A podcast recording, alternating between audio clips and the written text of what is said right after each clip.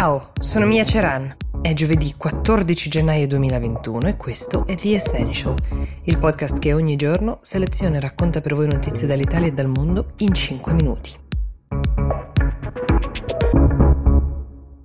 Se seguite questo podcast abitualmente avrete notato che solitamente non vi parlo di politica italiana, almeno non vi parlo dei pesi, degli equilibri politici, piuttosto vi parlo di leggi, di riforme, di decreti. Cerchiamo solitamente di risparmiarvi le discussioni e le negoziazioni finché non si tramutano in qualcosa che vale la pena raccontare e analizzare soprattutto. Dopo giorni di minacce e di tensioni, però, ieri si è aperta la crisi di governo, ovvero la maggioranza che sostiene il governo, il Conte bis, è stata messa in discussione da un partito che ne fa parte, cioè Italia Viva, guidato da Matteo Renzi.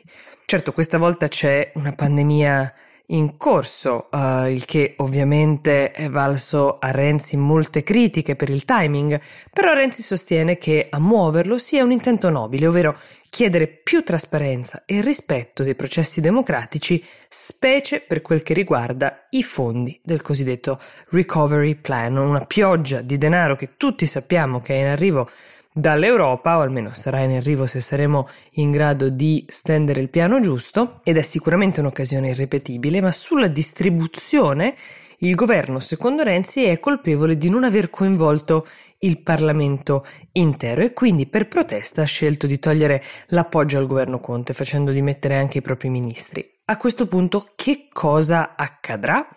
Nella notte si sono aperte le trattative che andranno avanti ovviamente anche nella giornata di oggi e ci sono diverse ipotesi, tutte ancora papabili mentre registro questa puntata. La prima è che Conte sia in grado di trovare un gruppo di responsabili, cioè si chiamano così in gergo i parlamentari disposti a sostenere il governo, che non facevano prima parte della maggioranza, ma che come stampella si offrono, non lo fanno quasi mai per niente. È ovvio che um, cercano un qualche tornaconto politico e che di solito viene loro dato. A questo punto Renzi finirebbe all'opposizione. Scenario numero due, invece, non si trovano i responsabili, quindi Conte è costretto a cercare un accordo con Renzi, cedere su qualche cosa e riprenderselo in casa, per dirla uh, in maniera semplice. La crisi si potrebbe a questo punto definire una crisi lampo, il governo diventerebbe un Conte Ter dopo il Conte bis.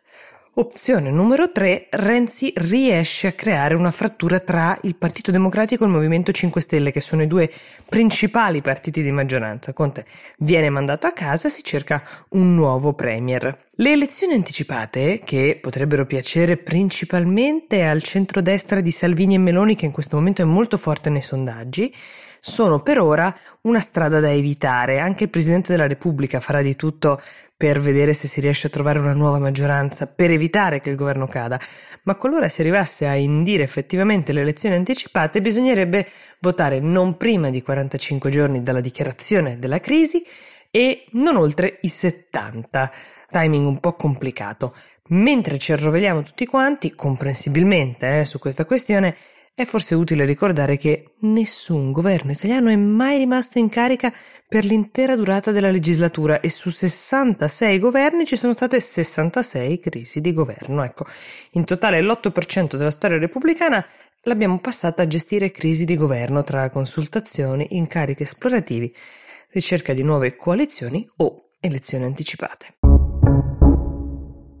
A una settimana esatta di tempo dall'assalto a Capitol Hill, che tutti quanti abbiamo ancora molto bene in mente, nello stesso luogo in cui le forze dell'ordine cercavano di respingere l'attacco di questo gruppo di assalitori, i rappresentanti delle istituzioni si sono riuniti per mettere in stato d'accusa il presidente, che tra l'altro era l'uomo che quel gruppo di assalitori difendeva e osannava e per la prima volta nella storia un presidente degli Stati Uniti è stato impeached, cioè messo appunto in stato d'accusa per la seconda volta nella sua carriera. Come immaginerete, ovviamente sto parlando di Donald Trump e l'accusa è quella di aver istigato i fatti di Capitol Hill.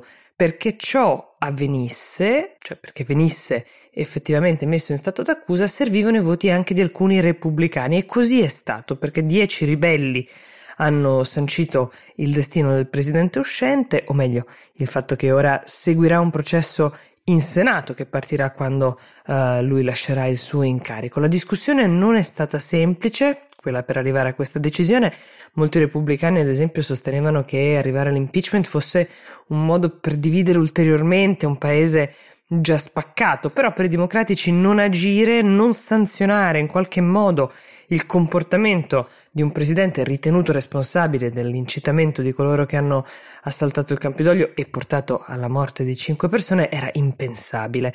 Era anche un modo per dimostrare al paese che nessuno è al di sopra della legge, nemmeno il presidente. Nancy Pelosi, la speaker della Camera, si è spinta anche oltre dicendo deve andarsene Trump, è un pericolo chiaro e attuale per il paese. Tenete a mente una cosa, l'esito del processo, che non prenderà il via, come vi dicevo, prima che il presidente sia diventato Biden, è assolutamente tutto da definire e nessun esito può essere dato per scontato.